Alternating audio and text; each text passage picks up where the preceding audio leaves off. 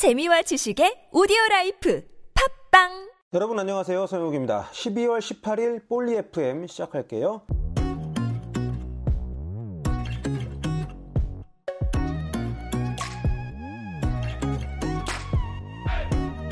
첫 방송 어떻게 들으셨나요? 당분간은 저 혼자 간추린 이슈 중심으로 진행을 할 예정인데요. 남겨주시는 의견들 잘 읽고 있습니다. 차차 반영해서 시스템이 개선되면 더 나아지는 볼리 FM이 될 수 있도록 하겠습니다. 어, 당분간은 저 혼자 할 것 같은데, 네, 좀 어색하더라도 이해해 주세요. 저는 지금 스페인 바르셀로나에 와 있습니다. 여기 시간으로 아침 8시 조금 넘은 시간에 녹음을 진행하고 있는데요. 왜 왔냐면, 당연히 축구를 보러 왔겠죠? 네, 풋볼리스트 축덕원 정도 여러분과 함께 엘클라시코를 보러 와 있습니다. 한국에서는 오늘 동아시안컵 남자 한일전이 열릴 예정이라서 원래 이제 그 얘기를 해야 할 텐데요. 업로드 시간을 고려해 보니까 아마 경기 끝난 뒤에 이걸 들으시는 분들이 대부분일 것 같아서 과감히 생략하도록 했습니다. 그래서 오늘은 해외 축구 얘기 위주로 나눠 어, 볼 거고요. 어, 시작은 아무래도 제가 여기 와 있으니까 엘클라시코 얘기로 해볼까 합니다. 이번 엘클라시코는 여러모로 화제가 많습니다. 일단 두 팀이 승점 같은 1, 2위인 상태에서 맞붙는 시합이에요. 어, 다음은 경기를 둘러싸 환경 얘기인데요. 아무래도 오늘 전술적인 얘기나 뭐 승부 이것보다도 이 얘기 위주로 좀 해야 될 것 같습니다. 원래 이 경기는 한국 날짜로 10월 27일에 열릴 예정이었어요. 그런데 경기가 열릴 바르셀로나 현지 시위가 격해지면서 일정이 연기가 된 거죠. 스페인 대법원이 2017년 까탈루냐 분리 독립 주민 투표를 주도하면서 독립 선포까지 했던 정치인들에 대해서 최대 13년의 징역형을 선고했기 때문이죠. 스페인 대법원이 검찰의 기소 제목 중 반역죄를 인정하지 않는 등 까탈루냐 지역 민심을 감안해서 판결 내리긴 했지만 판결문을 통해서 까탈루냐 사람들의 시위를 과격한 난동이라고 격하를 했고요. 또 관련자들에게 어쨌든 중형을 내렸기 때문에 큰 반발이 불러 일으켜진 건데요. 2017년 10월 까탈루냐 자치정부가 스페인 연방정부의 경고를 무시하면서 강행했던 주민투표 결과는 91.9%의 분리독립 지지였습니다. 뭐 압도적이라고 할 수 있죠.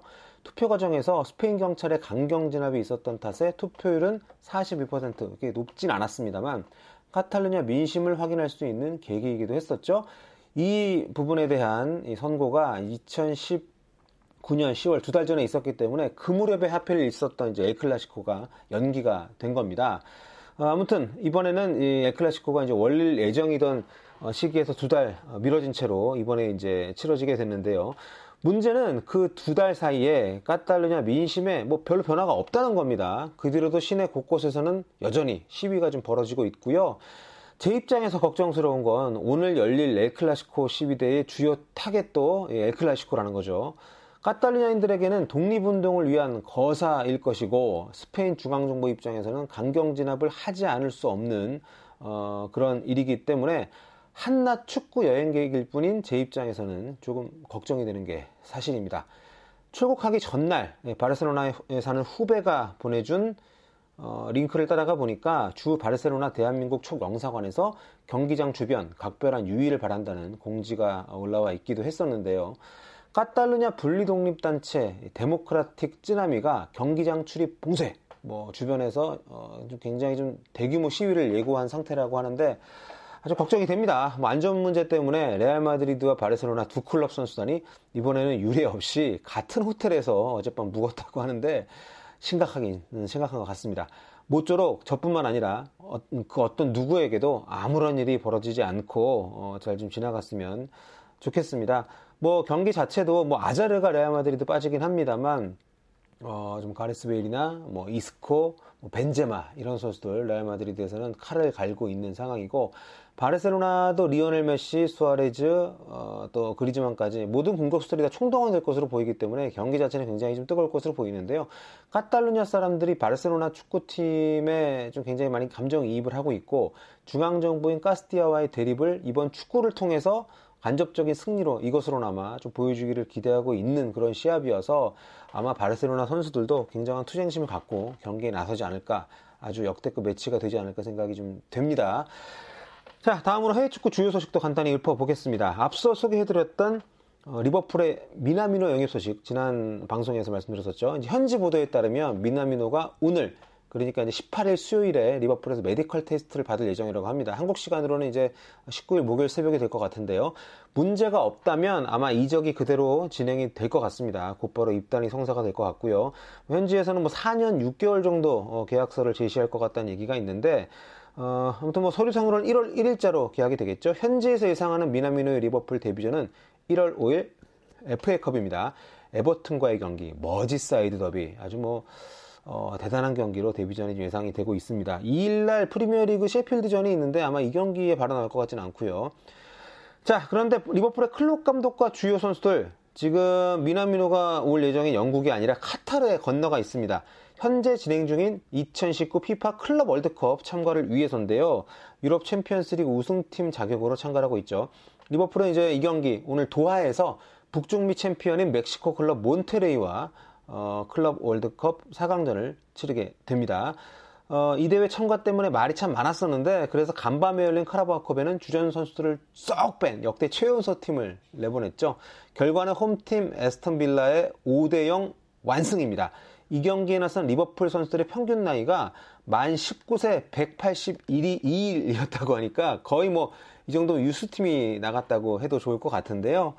어, 어떻게 뭐 사실상 포기한 그런 경기가 아니었나 생각이 들 정도인데 뭐 영국 팬들도 이해한다는 반응이죠. 왜냐하면 이제 클럽 월드컵이 동시에 진행이 되기 때문에 한 팀이 두 개 대회를 동시에 치른다는 것은 뭐 어떤 한 경기를 취소할 수밖에 없는 면이 있다는 거. 어, 리버풀 팬들에게는 약간 좀 쌉싸름한 그런 시합이 아니었나 생각이 듭니다. 자, 리버풀의 머지사이드 어, 더비 라이벌 팀이죠. 자, 에버튼. 감독 문제로 지금 눈길을 받고 있습니다. 현재 공석인 감독직에 카를로 안첼로티 전 나폴리 감독이 유력하다는 보도가 나오고 있습니다.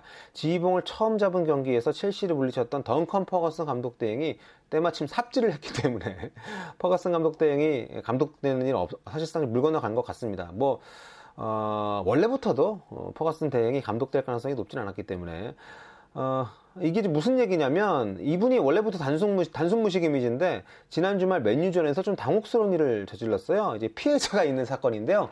그건 바로 지난 여름 유벤투스에서 2,700만 파운드 거액을, 거액을 주고 데리고 온 모이스 킨입니다.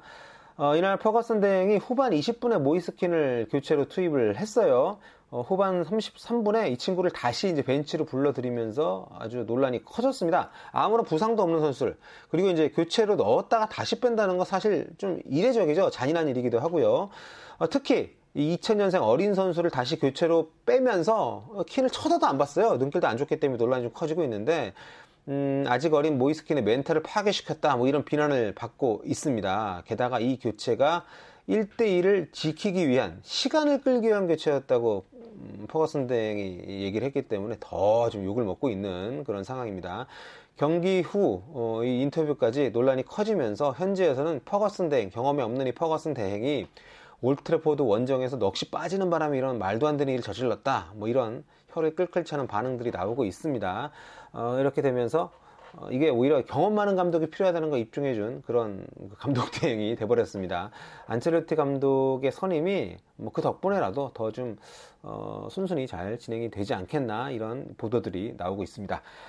반면에 아스날은 경험보다는 패기를 선택한 것 같습니다. 맨체스터 시티 수석 코치로 있는 미켈 아르테타가 에메리 감독의 후임으로 올 가능성이 높아 보이는 거죠. 아스날과 아르테타 양측이 합의에 도달했다는 보도까지 나오고 있는 상황인데요. 어, ESPN은 벵거 감독이 아르테타의 성공을 바란다고 말했다는 보도까지 내기도 했습니다. 아스날 입장에서는 30년 만에 최악의 스타트를 하고 있는 올 시즌 성적을 빨리 회복을 해야 되는 상황인데 하지만 1년 반도 못 채우고 떠난 아르테타 감독의 실패를 반복하고 싶지 않은 그런 마음도 좀 큰 것 같습니다. 그래서 단기적인 관점보다는 장기적으로 팀을 이끌어줄 수 있는 그런 좀 비전 있는 감독, 그리고 아스날을 잘 아는 사람, 이런 어떤 공약수를 충족시키는 그런 감독에게 매력을 느끼고 있는 것 같고요. 그렇기 때문에 아스날 선수 출신인 어, 아르테타 감독 후보 어, 좀 유력하게 거론이 되고 있, 있는 것 같습니다. 아르테타는 또 맨시스터 시티에서 어, 성공 신화의 대표적인 이 과리돌라 감독 곁에서 보좌를 했고 무엇보다 프리미어리그에 계속 있었기 때문에 상대적으로 아스날 입장에서는 좀더 어, 신뢰를 하고 있는 것이 아닌가 생각이 드는데 개인적으로는 잘 모르겠습니다. 유난히 감독 이동이 많은 올 시즌 프리미어리그 상황에 좀 정신이 없는 탓도 있습니다만 이 규모가 점점 커지고 있는 작금의 유럽 축구 특히 프리미어리그에서 감독 경험 없는 리더를 앞장 세우는 게 득보다 실이 많지 않나. 너무 좀 무리수가 아닌가 이런 생각이 좀 들기도 해요. 소장파의 대표격인 솔샤르나 램파드 감독 역시도 어, 좀, 그 적응기를 좀 거치고 있는 중인데다가, 게다가 이 두 사람은 지금 맡고 있는 맨유나 첼시가 이 첫 감독이 또 아니잖아요.